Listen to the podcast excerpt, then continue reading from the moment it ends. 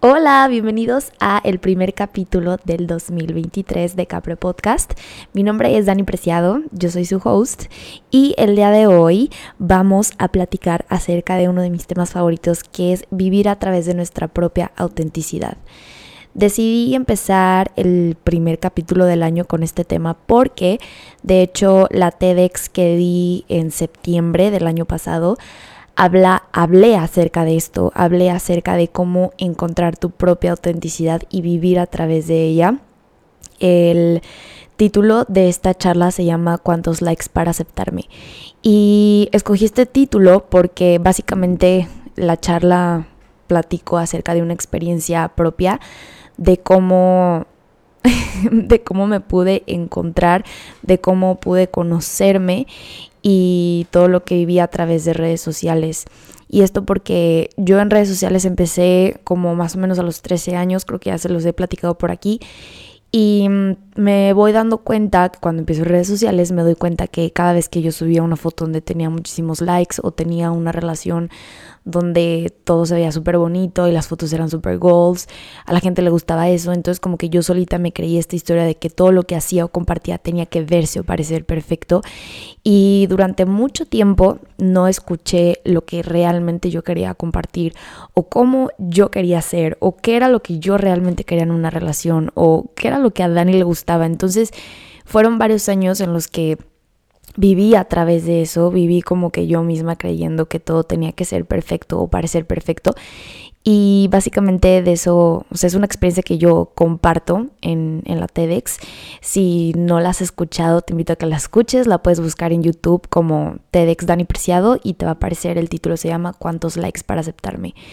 Entonces, este tema va muy relacionado, va muy de la mano de la charla que di ¿Por qué? Porque hablo acerca de la autenticidad, del autoconocimiento. Y justamente hoy escuché un podcast nuevo que está en inglés, se llama The Psychology of Twenties, creo que así se llama. Y la verdad es que me encantó. O sea, está padrísimo. Si tienen la oportunidad de escucharlo, escúchenlo.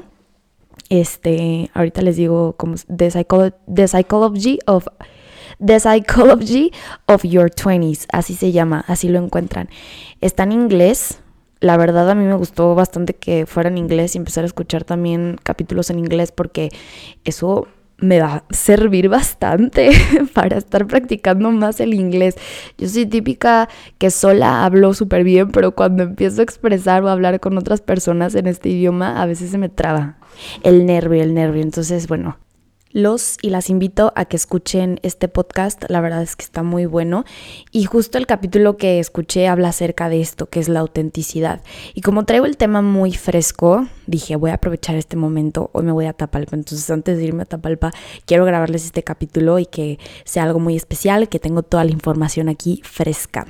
Entonces, ¿qué es la autenticidad? ¿Cómo puedo descubrirme? ¿Cómo puedo conocerme para así poder vivir a través de mi autenticidad y no vivir a través de lo que las demás personas quieren o esperan de mí? Y creo que el autoconocimiento o este camino del autoconocimiento no es un camino fácil, de hecho considero que es un camino donde pasas por mucho dolor, por mucha vulnerabilidad, pero el resultado que es serte fiel a ti mismo y vivir a través de tus propios valores y tus propias creencias, creo que eso es lo mágico de la historia y del resultado que te da el autoconocimiento, vivir a través de, de tu autenticidad. Entonces, ¿cómo encuentro esa autenticidad o cómo comienzo a conocerme? Para empezar, me gusta pensar que somos seres humanos que todo el tiempo estamos en constante cambio y es por eso que es sumamente importante estarnos conociendo constantemente. Lo que te gusta hoy probablemente no te vaya a gustar en un año o probablemente te guste más y sepas más acerca del tema. Probablemente tus creencias de ahora van a ser distintas a tus creencias de los próximos años o tal vez quien eres tú ahora es una persona completamente diferente a lo que eras una persona hace un año o hace cinco años o hace diez años. Y eso es completamente normal. Y me parece increíble que nos demos la oportunidad de cambiar, de conocernos y cambiar. Y cambiar a través de nuestras experiencias y sentirnos cada vez más libres y cada vez más auténticos.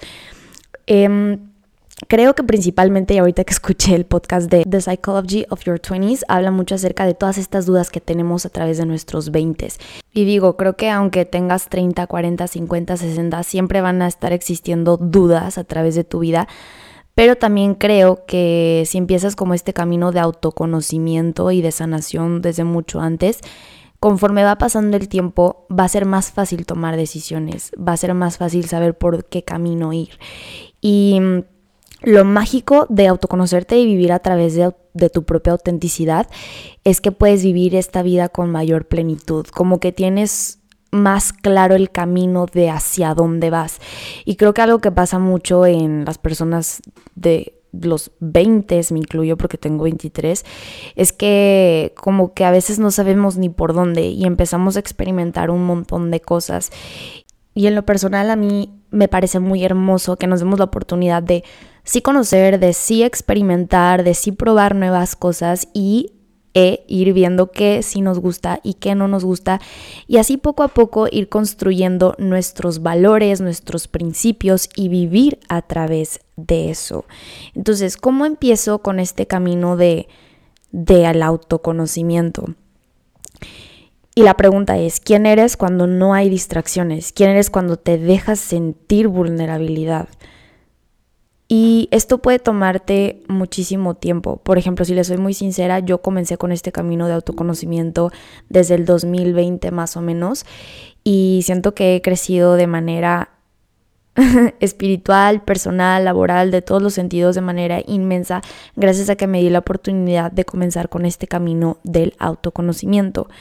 Y obviamente sigo aprendiendo y obviamente me sigo conociendo porque uno sigue cambiando y es muy bonito el cada vez ir recorriendo este camino y sentir como puedes sí sentirte libre y puedes sentir que tu vida realmente tiene un sentido y vas hacia una dirección. Entonces, creo que para empezar con este camino del autoconocimiento es sumamente importante darnos ese tiempo para nosotros mismos sin distracciones. Hoy en día es súper común que todo el tiempo es de que estoy usando el celular o quieres estar siempre con alguien y como que a veces le tenemos miedo a la soledad, a veces le tenemos miedo el ir a comer solos, ir a comer solas, el hacer las cosas por nuestra cuenta y necesitamos como el estar con alguien más o nos da cosa que nos vean como solitarios, pero creo que también es muy padre pasar ese tiempo con nosotros mismos porque es el tiempo en el cual podemos conocernos como somos realmente sin ninguna distracción. Algo súper importante dentro de este recorrido del autoconocimiento es también conocer nuestra propia obscuridad. Nosotros somos una mezcla de luz y sombra y creo que muchísimas veces no le damos la oportunidad a esa sombra de realmente aparecer. ¿Por qué? Porque nos enseñan a calladita te ves más bonita, nos enseñan a que si te enojas eres una chafa o eres un chafa. este, nos catalogan como estas emociones malas o buenas. Pero quiero decirte en este capítulo que descubrir tu obscuridad vivir realmente el duelo, pasar a través de esas cosas incómodas, situaciones y conversaciones, son lo que realmente te van a hacer crecer y te van a ayudar a poder evolucionar y poder aprender. Si les platico un poco acerca de mi experiencia, el realmente conocerme y conocer mi pasado me ayudó a sanarlo para poder vivir mi presente de manera plena. Y ahora, hablando acerca de irnos al pasado y sanar, esto se los comparto porque he tenido conversaciones con personas ya adultas que, bueno, dentro de mi círculo social, como que las personas adultas ven el psicólogo como algo para locos. Y existen distintos tipos de terapia, pero no recuerdo exactamente el nombre y no me voy a profundizar mucho en eso, pero existe este tipo de terapia donde trabajas a través como de tu infancia o de esas cosas que han pasado en el pasado que hoy en día te están afectando. Y muchas de las conversaciones o comentarios que recibo acerca de, esta, de estas personas que son mayores es como, no entiendo por qué en terapia tienes que trabajar esta parte de tu pasado. O sea, como que se me hace algo estúpido que tengas que regresar a eso que ya viste y te dolió tanto que ya, entre comillas, superaste para poder vivir tu presente. Y creo que lo importante aquí es que, y voy a hacer un paréntesis gigante, eh, existe esta parte de nuestro cerebro que se llama la amígdala y la amígdala es la que se encarga de guardar como todos estos recuerdos en tu inconsciente. Entonces, cuando hablamos acerca de nuestro pasado y de nuestra infancia, nosotros somos como esta recolección de, de, momentos o vivencias, de todo lo que nos enseñó papá, de todo lo que nos enseñó mamá, nuestros maestros, nuestros hermanos. Entonces, por ejemplo, si tú, no sé, les voy a poner un ejemplo, si yo, Dani, en la actualidad, este, quedo de ir a cenar con alguien, ¿no? En la noche y esta persona me cancela a último momento y me quedo sola en mi casa. Tal vez esta persona tuvo un inconveniente o se le cruzó algo y de verdad no pudo, pero yo me lo tomé súper personal y me puse demasiado triste, o sea, de verdad que sentía que se me partía el corazón. Y en realidad fue porque mi amígdala tenía este recuerdo de cuando yo estaba chiquita, me sentía muy sola en mi cuarto. Entonces pasa lo mismo, como que revive ese recuerdo dentro de mí de Dani chiquita sintiéndose sumamente sola y esta persona que me canceló en la noche me hizo volver a recordar ese momento de cuando yo estaba sola. Entonces, es por eso que es sumamente sí, importante regresar al pasado, recordar que eran esos momentos que te hacían sufrir demasiado y que te han causado bastante dolor, que hoy en la actualidad cosas como un poco más simples, entre comillas, se podrían decir, se presentan a tu vida y sientes ese mismo dolor, es como que regreso a mi pasado para sanar eso, para hoy, eh, hoy, en día ser consciente de que soy una persona madura, adulta, que, se voy, que me voy a ser responsable de mí misma y que no voy a estar sola porque estoy para mí misma. Esa es la diferencia, ese es el poder de poder el poder de poder, el poder de poder regresar a tu pasado para sanarlo, para hablar con esa niña o ese niño interior y decirle, no te preocupes, aquí estoy yo para para salvarte y aquí estoy yo para hacerte compañía y aquí estoy yo para abrazarte y para amarte. Esa es la importancia de regresar al pasado, no para vivir en el pasado, sino para sanarlo, cerrar ese ciclo y cuando hoy en la actualidad y en el presente te vuelvan a pasar circunstancias, puedas identificar, ok, esta no soy yo, estas son creencias que tenía en mi, pasado y hoy en día decido tener estas nuevas creencias que las reemplacen, que vayan más con mis valores del presente, soy consciente de que soy responsable de mí misma y eso me va a sentir segura y me va a sentir con plenitud. Entonces, la importancia de poder reconocer tu obscuridad, de reconocer qué es eso que te duele tanto, cuáles han sido esas batallas que tal vez las pasaste por encimita y no te dejaste ser vulnerable y no te dejaste sentirlas, porque no querías sentir ese miedo y esa tristeza, porque no te querías sentir débil, porque te querías hacer una te querías sentir una persona fuerte. En realidad sí es importante voltear a ver esa obscuridad, porque esa obscuridad también es parte de ti y esa es la que te hace crecer y esa es la que te hace ser todavía más fuerte. Es lo hermoso de, de poder voltear a ver ese lado oscuro y convertirte en una persona más fuerte. Les comparto unos de los ejercicios que, que yo hice hace un tiempo, por si ustedes lo quieren hacer, que se los recomiendo bastante. Eh, cuando yo empecé a hacer como mi pitch eh, para poder audicionar y dar la TEDx. Fui con una maestra que se llama Magali Pretza, que es una mujer que admiro mucho y fue mi maestra en la universidad. Y cuando se presentó la oportunidad de poder audicionar para dar una TEDx, yo fui directamente con ella y fui a su oficina y todo y le dije, mira Magali, tengo como que estas ideas eh, acerca de, de mi pitch para la TEDx y quiero aterrizarlas y bla, bla, bla, ¿no? Entonces Magali, recuerdo perfectamente sus palabras, me dijo, mira Dani, eh, te voy a dar una recomendación para que puedas dar un pitch buenísimo y puedas abrirte y compartir una historia que trascienda, porque al final de cuentas las charlas TEDx son historias, son ideas que deben de ser escuchadas para poder trascender me dijo, esto es lo que vas a hacer. En un cuaderno vas a escribir todas tus virtudes, vas a escribir todas aquellas cosas que crees que te hacen una persona especial. Si te cuesta trabajo, le puedes pedir ayuda a personas cercanas, a tu novio, a tus amigos, a tus papás, a tus, a tus, familia a tus familiares, a quien quieras. Y aparte de escribir esas cosas hermosas de ti, también vas a escribir esas cosas horribles de ti.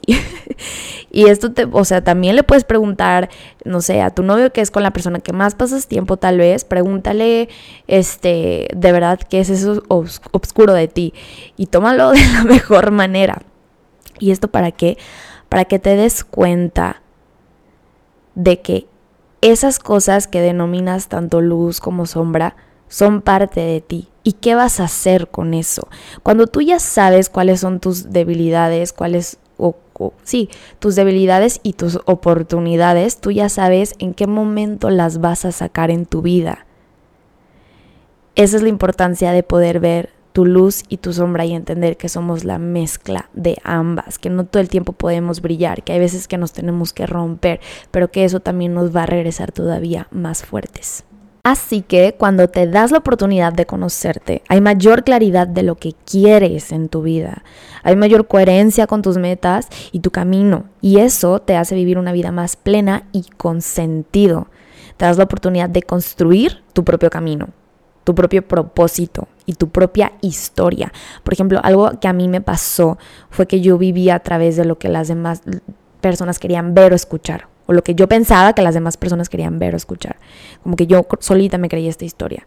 Entonces, ¿qué sucede cuando empiezo a conocerme? Construyo mis propios valores, construyo mis propias creencias y me siento más libre y mi vida comienza a tener sentido y me siento más plena. ¿Por qué? Porque es como si me quitara esta carga encima de la responsabilidad de tener que quedar bien, de tener que construir una historia que tenía que ser perfecta. Y eso te hace vivir en plenitud. Cuando yo comencé con este camino de autoconocimiento, sanación para vivir a través de mi propia autenticidad, me costó muchísimo trabajo. Una de las cosas que me costó mucho trabajo fue el entender que no a todo el mundo le iban a gustar y agradar mis ideas. Pero cuando lo vi de esta manera y dije, a ver, a mí tampoco me agrada, no estoy de acuerdo con ciertas ideas de otras personas, pero lo respeto, dije, ¿por qué si yo puedo respetar las ideas y creencias de otras personas? ¿Por qué yo no me puedo hacer esta idea de que mis ideas y creencias también pueden ser respetadas? Entonces empecé a, a soltar todas aquellas creencias limitantes que tenía y comencé a construir estas nuevas creencias. Empecé a reemplazarlas por nuevas creencias. Ahorita estoy leyendo un libro que se llama Tú puedes sanar tu vida, se lo recomiendo mucho. Y esta autora habla mucho acerca de todas nuestras, nuestras creencias y pensamientos que tenemos. La autora dice que somos el resultado de todos aquellos pensamientos que tenemos en nuestra cabeza, de todo lo que decidimos hablar o creer. Y mm, justamente cuando empecé a reemplazar como estas creencias limitantes por creencias que sabía que me iban a aportar mucho más a mi vida, empecé a, sustituirlas y empecé a crear como estas afirmaciones, empecé a escribir muchísimo más, comencé con el journaling, que el journaling es una excelente herramienta para poder deshacerte de toda tu basura mental. Comencé a cambiar las palabras, comencé a cambiar la manera en la que me hablaba y también en la manera en la que le hablaba a las demás personas. Comencé a ser un poco más consciente de las pláticas que tenía con las demás personas, si es que me aportaban, si no me aportaban. Y mm, ha sido un camino y ha sido un cambio les digo, no fue como de un día para otro, ha sido de años y conforme va pasando el tiempo creo que es necesario, y yo lo sigo trabajando y es necesario seguirlo trabajando y es necesario seguirme conociendo y decir, ok, esta creencia la quiero seguir teniendo o la voy a cambiar por otra. Entonces, como recomendación también es que si comienzan con este camino de autoconocimiento, que cuiden muy bien el poder de sus palabras, que, que construyan estas afirmaciones y que tengan el control de sus pensamientos. Y esto regresa mucho al primer punto que hablamos, que fue el quién eres cuando no tienes distracciones. Cómo te hablas cuando no tienes distracciones, cuando no te la pasas todo el tiempo en el celular. ¿Cuál es la comunicación o la conversación contigo misma o contigo mismo. ¿Qué es lo que te dices antes de irte a dormir? Por ejemplo, yo antes de irme a dormir creé estas afirmaciones exactas de cómo me quería, de cómo me quiero sentir al día siguiente. Y lo digo en forma presente y como afirmación. Y eso hace que al momento de despertarme, pues literalmente fue los últimos pensamientos que tuve, así me dormí y el resultado de cómo despierto es muchísimo mejor. Y ahora, la pregunta importante, ¿cómo comienzo a conocerme? ¿Por dónde empiezo? Cabe recalcar que yo soy fan, fan de los ejercicios y herramientas de autoconocimiento. Por eso decidí crear un journal, que este es el segundo año que decido lanzarlo que más allá de que sea una agenda para organizar tu semana y tu vida, trae ejercicios de autoconocimiento. Para mí, el autoconocimiento es primordial, es súper, súper importante. Entonces te voy a compartir algunas herramientas que yo he utilizado en los journal, journal planners para que tú los puedas aplicar. No necesariamente lo tienes que tener, simplemente escucha estos ejercicios y si resuenan contigo, hazlos. Pero antes de compartirte estos ejercicios que están dentro de la agenda, que son como más manuales, te voy a compartir otros ejercicios que a mí me han funcionado, que los he hecho como aparte de estos ejercicios manuales y que también de hecho algunos de estos los escuché dentro del capítulo que les platiqué que escuché del podcast de The Psychology of Your 20s. Entonces, número uno, que es muy sencillo, pasa tiempo contigo mismo, que no nos dé miedo estar solos o solas, que no nos dé miedo ir a comer este, tu comida favorita. Mil veces, o sea, meta, ¿cuántas veces no has podido ir a tu restaurante que quieres ir porque la otra persona quiere ir a otro lugar? Y dices, bueno, vamos a otro lugar. Ok, hoy date la oportunidad de ir a comer a ese restaurante que te gusta ir sin la necesidad de que alguien más te diga, sí, está bien. Ve tú solo, ve tú sola, pasa tiempo contigo mismo o contigo misma y trata de concentrarte en el presente y en lo que estás haciendo. Trata de identificar esos pensamientos que tratas de evitar tanto. Cuando estás solo o sola es muchísimo más fácil identificar esos pensamientos y también cuando no estás usando el celular porque el celular es un distractor súper grande. Entonces, sí, trata de pasar tiempo contigo mismo y contigo misma. Trata de identificar tus pensamientos y descubre qué es lo que realmente te gusta. Tal vez te das cuenta que, em, no sé, vas mucho al sushi porque a tu pareja le gustaría el sushi, pero ahora descubres que si vas a comer sola a un lugar de, no sé, carnes, te das cuenta que te encanta la carne. Entonces, esa es la importancia y lo mágico de pasar tiempo con uno mismo. Identifica qué es lo que realmente amas hacer. Cuando estamos desconectados de nuestra propia autenticidad y de nuestros propósitos, se nos es muchísimo más difícil disfrutar de lo que estamos haciendo, lo que estamos viviendo. Y nos cuesta conectar y ejercer nuestros propios valores. Esto puede suceder cuando estás en un trabajo que no te gusta o cuando estás en una carrera que no te gusta. La estás estudiando porque tu familia te dice que tienes que estudiar eso o porque tú quieres estudiarlo. Estás trabajando eso porque estás trabajando en esa empresa porque te dicen que tienes que trabajar en esa empresa o tienes que hacer algo.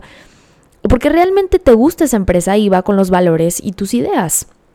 Entonces, trata de darte cuenta e identificar qué cosas te hacen sentir paz en tu interior, te hacen sentir esa conexión contigo mismo. Si te cuesta demasiado, si te sientes muy desconectado o desconectada, es porque por ahí no es. Entonces, identifica qué es lo que te hace conectar contigo y qué es lo que no te hace conectar contigo. Tus actividades, tus hobbies, hasta el ejercicio. Les voy a poner un ejemplo. Yo, eh, algo que a mí me gusta muchísimo que de verdad siento que conecta increíble conmigo es el estar en la naturaleza. Es el hacer hikes, es el yo podría estar en una lanchita viendo el atardecer, o sea, en una panga, en donde sea, o en un lugar súper lujoso, no importa, pero en el mar, viendo el atardecer, sintiendo el solecito como pega de esos atardeceres que el sol no quema, pero lo sientes calientito, el estar conectando con, con, esa naturaleza, el estar en un bosque, el estar tocando los árboles, las plantas. Eso es lo que a mí me hace sentirme conectada, es como si me rellenara el tanque de energía. Eso para mí es plenitud y eso es algo que yo amo. Yo no había descubierto que me gustaba tanto esto hasta que Poncho, quien es mi pareja actual, me empezó a llevar a más hikes de los que yo normalmente hacía. Descubrí que existen zapatos, es que esto se escuchar igual muy tonto, pero descubrí que existen zapatos súper cómodos para poder hacer hikes y que eso hace que disfrute mucho más el recorrido. Otra cosa que disfruto mucho hacer es manualidades. Me encanta recortar, pegar, escribir y esto me gusta hacerlo cuando estoy sola porque siento que me puedo concentrar muchísimo más. Siento que eso conecta demasiado conmigo misma y me hace sentir en plenitud total. Hay cosas que tal vez no disfruto del todo hacer y que a otras personas les encanta. Y también sé perfectamente que este tipo de cosas que me gustan hacer a mí, hay personas que lo odian con todo su ser. y es 100% válido. Y eso es lo mágico de pasar tiempo contigo y poderte conocer y saber qué es lo que necesitas cuando quieres plenitud y qué es lo que vas a evitar porque sabes que no te gusta. Y ahora, este siguiente ejercicio sí lo saqué del podcast que escuché hoy. Y es, piensa en cinco valores que te representan a ti como persona. Y les voy a compartir una historia personal. Yo que me acabo de casar al civil, que de hecho esto se los compartí en un post en Instagram. Eh, es un post que salgo con Poncho y salimos diciéndonos los votos. Em, cuando yo hablé, hablé con Poncho y los dos decidimos decirnos nuestros votos frente a las personas que queremos, este fue como, ok, tengo que hacer mis votos. ¿Cómo empiezo? ¿Por dónde empiezo? Em, de hecho, esto también lo explico en el post que le subí. Fue tener conversaciones conmigo misma, tener conversaciones con Poncho también y establecer nuestros valores y acuerdos que están dentro de la relación. Eso te da muchísima más claridad. Porque igual ustedes pueden pensar de que hay los votos, no sé, la película de votos de amor. Este, los votos son cuando dices, yo prometo amarte y respetarte. Sí, pero los votos, cuando tú decides hacer tus votos con tu pareja, son votos que tú decides hacer, no lo sacas de una película o de alguien más, simplemente como que aterrizan esos acuerdos y los valores que representan la relación en ese momento. ¿Por qué? Porque los votos sería lo mejor que fueran, o sea, es esencial que vayan cambiando con el paso del tiempo, así como uno va cambiando con el paso del tiempo y la relación se va transformando y la pareja y la persona también. Entonces, esto me hizo recordar, o sea, esto de pensar en cinco valores que te representan a ti como persona, me hizo recordar este momento de cuando yo empecé a escribir mis votos para, para mi matrimonio. ¿Por qué? Porque creo que es obvio, o sea, si vas a establecer valores y acuerdos dentro de tu relación, antes de establecerlos con alguien más, necesitas tener tus propios valores como persona que sepas que son los que te representan. Literal, puedes buscar en internet valores y los que te salgan este y vas haciendo como que tu lista y luego vas tachando y vas haciendo una limpia como de los que más resuenen contigo.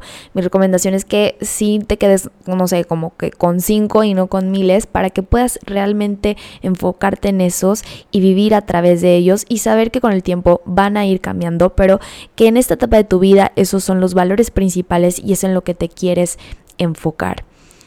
Pensar también en las actividades y personas que te hacen sentir más viva vivo. Aquí mi recomendación es recordar los momentos de tu vida donde te has sentido así, donde has sentido mucha paz, donde te has sentido conectada o conectado con cierta actividad o con cierta persona. Piensa en las personas con las cuales no necesitas agarrar el celular y podrías pasar horas platicando con ellas. Esas personas son las que vale la pena tener cerca. ¿Por qué? Porque te hacen vivir el presente. Las actividades que te, que te hacen mantenerte presente son las actividades que tienes que seguir haciendo. ¿Por qué? Porque son las que te hacen sentirte presente. Por ejemplo, yo con el indoor cycling me encanta porque es una actividad que neta no puedo agarrar el celular. O sea, me es imposible. ¿Por qué? Porque estás concentrada en la música, en el ritmo, en tu cuerpo. Entonces, eso para mí también es una actividad que me hace vivir el presente y que sé que la tengo que estar haciendo constantemente. Tómate el tiempo de hablar con la verdad, de concentrarte cuando estés pensando en estas actividades o en estas personas o en lo que realmente te gusta hacer. Y si eres una persona que está muy confundida porque apenas te estás dando cuenta que tal vez estás viviendo a través de las demás personas o a través de la historia de alguien más y para ti es muy confuso hoy en día enfocarte en algo y decidir y creo que esto nos pasa mucho a nosotros los jóvenes, mi recomendación es que no te limites a nada. No te limites a experimentar. Si te da curiosidad, experimentalo. Aunque tal vez en tu cabeza sea una tontería.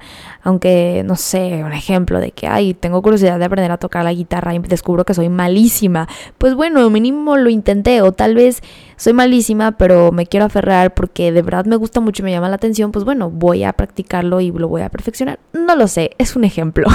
pero mi recomendación es que no te limites que experimentes, que tampoco está mal si no te gusta leer, existen los audiolibros, que también hay otras oportunidades o cosas eh, que pueden sustituir aquello que tal vez a ti no te encanta, pero que sabes que te va a servir.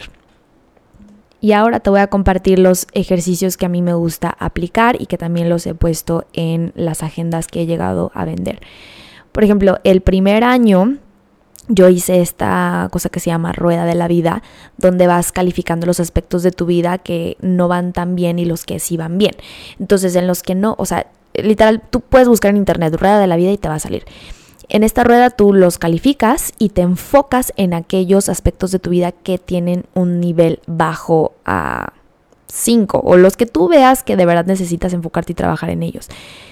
Checa muy bien esos puntos. ¿Por qué? Porque te están dando una respuesta de que te estás perdiendo de información valiosa ahí si es que no los estás atendiendo. Entonces, pregúntate por qué vas mal en ese aspecto en tu vida, qué puedes hacer para mejorarlo, qué, puedes cuestionarte para poder encontrar aquella respuesta, para poder subir un poquito más la calificación de ese aspecto de tu vida. Esto también funciona mucho como para establecer tus metas y más ahorita que mucha gente como que se pone un montón de metas. Yo creo que también es importante como realmente hacerlas específicas, conscientes, que tampoco juzgues el proceso, que tampoco te juzgues si al final no las cumpliste, o sea, creo que eso también como que te lleva a un camino más claro y que te mantiene motivado y te da seguridad, pero tampoco te aferres tanto a eso, o sea, simplemente go with the flow, pero sí ten como un camino preestablecido, porque eso te va a dar seguridad y te va a mantener un poco más motivado motivada. Esto hablando en base a mi experiencia. Entonces, número uno podría ser la, rueda de la vida. Eh, número dos, ejercicio, escribir el nombre de cinco personas que admiras y por qué las admiras. Y te podrás dar cuenta que estas personas tienen algo en común. A mí me gusta eh, escribir cinco personas que me guste mucho cómo se visten y su estilo. Esto lo hago cada año. ¿Por qué? Porque cada vez que elijo un outfit o lo que sea, puedo como que inspirarme también en ellas, o sea, seguirlas en Instagram o hacer un tablero en Pinterest y esto como que me mantiene las ideas frescas y es como, sí, me gusta esta persona como se viste en este momento y creo que resuena conmigo en estos momentos de mi vida. Entonces, mi recomendación que escribas como eh, cinco nombres de personas que te admire, que admires cómo se visten, si lo quieres hacer así, pero que también escribas el nombre de cinco personas que admires por otras cosas este, y que eh, trates de, de investigar más acerca de la vida de estas personas, qué es lo que estas personas han hecho para lograr lo que hoy en día hacen o lo que para ti es admirable. Ahora, el visual board o el mood board que me fascina porque yo amo hacer cosas manuales. De hecho, me estuvieron preguntando en Instagram porque les he estado subiendo como algunos visual boards que he hecho. Me preguntan de qué Dani, no sé cómo hacerlo, danos tips, cómo empiezo. Ok, mi tip número uno es primero escribe lo que tú quieres proyectar para este año. Escríbelo, no trates de buscar las imágenes, solo escríbelo. Tampoco lo tienes que hacer en un día, o sea, puedes darte como la semana, tu tiempo, poco a poco lo vas agregando, lo vas haciendo, no hay prisa, pero escribe lo que a ti te gustaría vivir y proyectar en este año. Y vas a ver que conforme más vayas escribiendo y pensando en eso que quieres, que muchas veces lo tenemos en nuestra cabeza y ni siquiera lo podemos aterrizar y por eso nos cuesta mucho trabajo hacerlo manual y como con imágenes. Entonces, primero aterrízalo en palabras y te vas a dar cuenta que sutilmente se te van a ir presentando en la vida. Por ejemplo, yo cuando empecé a hacer mi visual board escribí como lo que quería de que este, no sé, me voy a ir a estudiar fuera, eh, me voy a casar, voy a nutrir mi matrimonio, ta, ta, ta. Y es, curiosamente, mientras hojeaba la revista y los libros, me iban apareciendo imágenes de lo que había escrito. ¿Por qué sucede esto? Porque están ahí las cosas, las oportunidades, esto en el visual board, pero también en la vida. Y es como tipo manifestación. Cuando tú estás pensando algo, cuando tú cambias tus pensamientos y tus creencias, la vida te los va presentando, siempre estuvieron ahí, las imágenes siempre estuvieron ahí, la revista siempre estuvo ahí, pero cuando ya las aterrizaste y las viste y las tienes presente, ahora sí ya las puedes notar y las tienes como más accesibles para ti. Lo mismo pasa en la vida, es como este tipo de manifestación, pero también lo mismo pasa cuando haces tu visual board y decides escribir las cosas que quieres proyectar en este año. Las escribes y te van apareciendo. Entonces, eso es algo que tú puedes hacer. Este, para poder hacer tu visual board, primero escribes las cosas y después agarras revistas que estén relacionadas a eso, que te gusten, o libros o recortes. Por ejemplo, a mí en lo personal me gusta mucho recortar frases de libros. Hay gente que no le gusta recortar sus libros. A mí me gusta hacerlo. Yo lo hago. Pero si te funciona, puedes recortar alguna frase que te guste y, y la comienzas a hacer como en Visual Board. Y mi recomendación es que primero, antes de pegar, como que vayas acomodando a ver cómo se ve.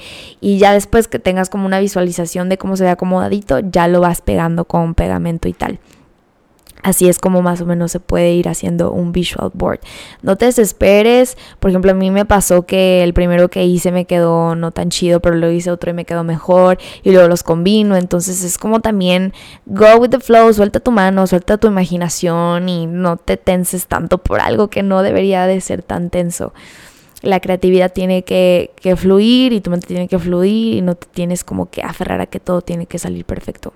Y ahora otro ejercicio es el de hacerte una carta a ti mismo o podría ser la escritura. Y siento que les estoy dando miles de ejercicios, pero también por favor toma lo que a ti te funcione y lo que resuene contigo y lo haces en cualquier momento de tu vida que sientas que es correcto. No todo lo tienes que hacer ahora. Tipo, unos ejercicios yo los hice el año pasado y otros los hice este año y los voy haciendo durante el año, ¿saben? Entonces no es como que tengas que hacer todo esto. Agarra lo que resuene contigo. Otro ejercicio sería que de hecho este lo puse en el Journal Planner, hacerte una carta a tu yo del futuro. Escribe este lo que tu intuición te recomiende para tu yo del futuro. Hazlo en un momento donde te sientas tranquilo, tranquila, que de preferencia estés solo, puedes prender una velita, prender un incienso, incienso conectar con tus sentidos sentirte en paz, sentirte en un lugar seguro y escribirle una carta a tu yo del futuro.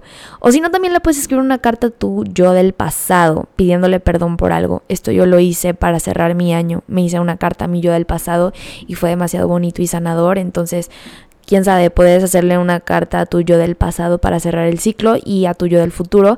La guardas a la de tu yo del futuro y la lees hasta en un año. Ese es un ejercicio que hice. Otro ejercicio son preguntas. Saben que yo soy fan del juego de We Are Not Really Strangers. Entonces, ese juego, la neta, vale 100% la pena. Es que tiene preguntas muy interesantes y lo puedes jugar con otras personas y es súper divertido. Pero en el journal puse algunas preguntas como de self-love. Entonces, puedes buscar en internet, si no, preguntas de autoconocimiento de We Are Not Really Strangers. Creo que esa es una marca o bueno, no sé cómo decirlo, pero es un juego, es una marca, es, es esta cosa mágica que te regala un montón de preguntas, entonces ayúdate con eso. Lo puedes buscar en Pinterest, en internet, puedes pedir el juego prestado a alguien, puedes comprarlo, creo que lo venden ya en Walmart, pero de Estados Unidos, o lo puedes pedir por Amazon también. Y otra cosa es el Ikigai, que es una herramienta japonesa. Literalmente la buscas en internet Ikigai y te pueden ahí aparecer las instrucciones de cómo hacerlo. Ya no les quiero dar tanta información porque no los quiero revolver, pero bueno, estas son algunas herramientas que tú puedes utilizar para comenzar con este camino de autoconocimiento y poderte serte fiel a ti mismo o a ti misma y vivir a través de tu propia autenticidad, que eso es mágico, realmente es muy bonito y te sientes más libre y puedes vivir tu vida con mayor plenitud. y bueno, ya por último, para cerrar este hermoso capítulo, eh, les quiero decir que incluso cuando uno trabaja en uno mismo y sana sus propias heridas y se da la oportunidad de conocerse, mágicamente tus relaciones también empiezan a sanar. ¿Por qué? Porque cuando te conoces y estableces tus propios valores y tus propias creencias y comienzas a realmente amarte de la manera más pura, y yo creo que amarte de la manera más pura es también no juzgarte y no juzgar tus procesos y no juzgar tus creencias, ya no estás esperando la validación de otra persona, simplemente la compartes. Hay una frase súper bonita que, ay, no me acuerdo el nombre de esta psicóloga, pero ya se los he dicho antes, que dice, no existen las parejas felices, es una psicóloga sexóloga, no existen las parejas felices, sino que existen las personas felices que comparten experiencias juntas. Y eso es realmente bello porque es real. Es real. Cuando la relación realmente es, es muy bonita, se siente, bueno, yo estoy hablando a través de mi experiencia, ¿verdad? Pero se siente libre. Y tienes que sentir como esta parte de estoy trabajando en mí misma, porque sé que esa persona también está trabajando en él, en él o en ella misma, y juntos podemos compartir experiencias y podemos compartir una vida tal vez, o tal vez no, simplemente solo experiencias, pero podemos compartir momentos con esta persona, pero nadie se está haciendo cargo de nadie más y yo no estoy dependiendo de alguien más y esa persona tampoco está dependiendo de mí. Entonces, sí, aparte de que es muy hermoso poder conocernos y sanarnos a nosotros mismos, que sepas que cuando tú te sanas, tu relación también sana y, se vive con mayor plenitud. Y obviamente cuando estás en una relación que, no, que realmente no es buena para ti, cuando empiezas a sanar te das cuenta de eso, lo haces consciente y ahí es cuando tú decides alejarte de esa relación más por amor a ti mismo que por amor entre comillas a la otra persona.